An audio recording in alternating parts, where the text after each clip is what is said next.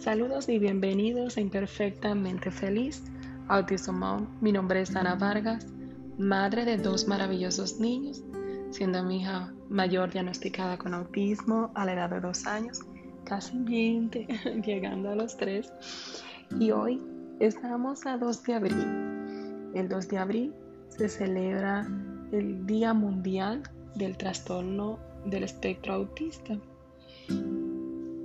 Y hoy mamá quiero, o papá, o persona que me esté escuchando, quiero hablarte brevemente sobre la importancia que es la intervención temprana, mantener a nuestros niños teniendo un chequeo con, con, su, con su pediatra a tiempo o, o también con su especialista en caso de que tengan una condición. Identificar durante durante el desarrollo de nuestros niños a tiempo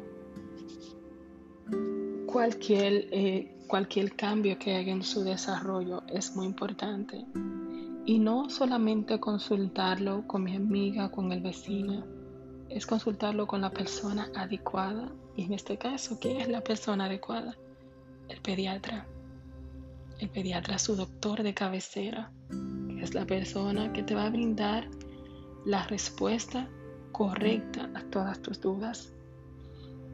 Si tu hijo no está señalando, si tu hijo no está teniendo una comunicación, si tu hijo está perdiendo palabras en su lenguaje, si no estás teniendo un contacto visual, es tiempo de que tomes acción, ¿verdad? Y hables con tu doctor, porque no necesariamente tiene que ser que este autismo, puede ser otra condición, pero la persona correcta para dejarte saber qué está pasando es un pediatra.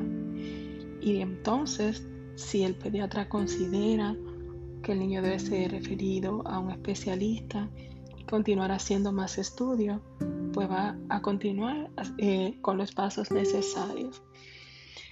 Y no te quedes con una sola opinión. Siempre verifica más. Es muy importante tener una conexión con los doctores de tu hijo. Si no te sientes cómodo con tu pediatra, con el doctor de cabecera de tus hijos, visita otro lugar. Con eso no te, no te estoy diciendo que brinque de lugar en lugar en lugar. No, para nada. No, no, no, porque las madres tenemos un sexto sentido que hay que saber escucharlo. Entonces, como te decía, es muy importante identificar a tiempo cualquier cambio que vemos en las conductas de nuestros niños para poderlo ayudar.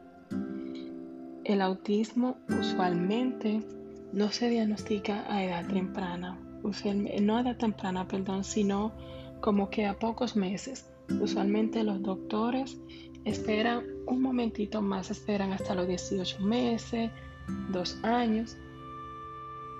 ¿Por qué esperan ese tiempo? Desde mi punto de vista, te puedo decir que esperan ese tiempo porque la evaluación correspondiente para para diagnosticar a una persona con autismo no es este, un, examen médico de, o oh, déjame hacer este examen de sangre y vas, me va a decir que autismo. No, es a través de la conducta, es a través de, de con neurólogos, diferentes evaluaciones, que es para ir descartando e ir evaluando el desarrollo del niño. Por eso es muy importante eh, la comunicación del especialista, del doctor, con los padres.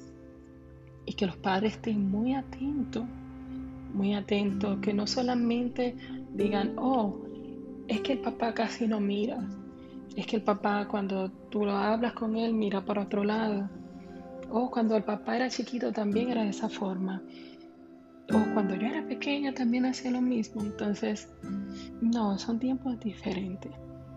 Son tiempos diferentes y gracias a Dios pues Se han hecho eh, investigaciones y, se, y, está, y se continúa, de hecho, haciendo investigaciones para identificar qué causa el autismo y para ir mejorando pues la condición de nuestros niños a través de las terapias que son muy importantes y entre las terapias que puede eh, tomar una persona con autismo están las terapias ocupacionales, las terapias de lenguaje y si en dado caso tiene otra condición porque a veces camina en puntilla, pues un terapeuta físico también es de mucha ayuda.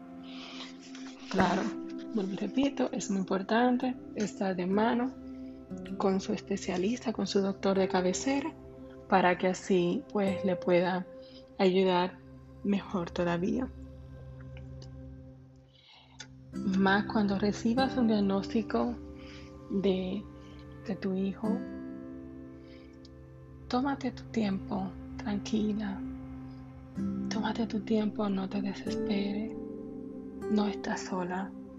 Yo te invito a buscar grupos de apoyo en tu área. También puedes contactarnos a nosotros, puedes buscarnos en Facebook, Imperfectamente Feliz Autism Mom, o puedes también buscarnos como Todos Unidos Luchando por una misma causa, que es un grupo de apoyo para padres con hijos con necesidades especiales, el cual este, pues, nos apoyamos entre nosotros y también brindamos eh, diversa eh, información que, ayudan, que nos ayudan tanto a nosotros como padres como a nuestros hijos para poderle ayudar a tener un mejor estilo de vida.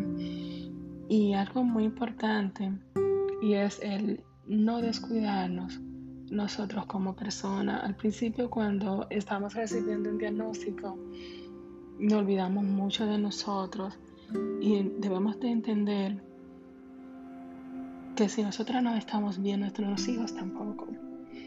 Y nuestros hijos necesitan a mamá y necesitan a papá bien.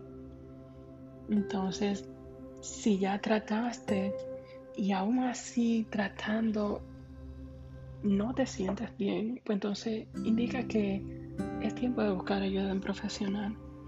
Porque para eso nosotros estamos, para poder ayudarlo, para eso estamos los profesionales en el área de la salud mental, para eso están los psicoterapeutas.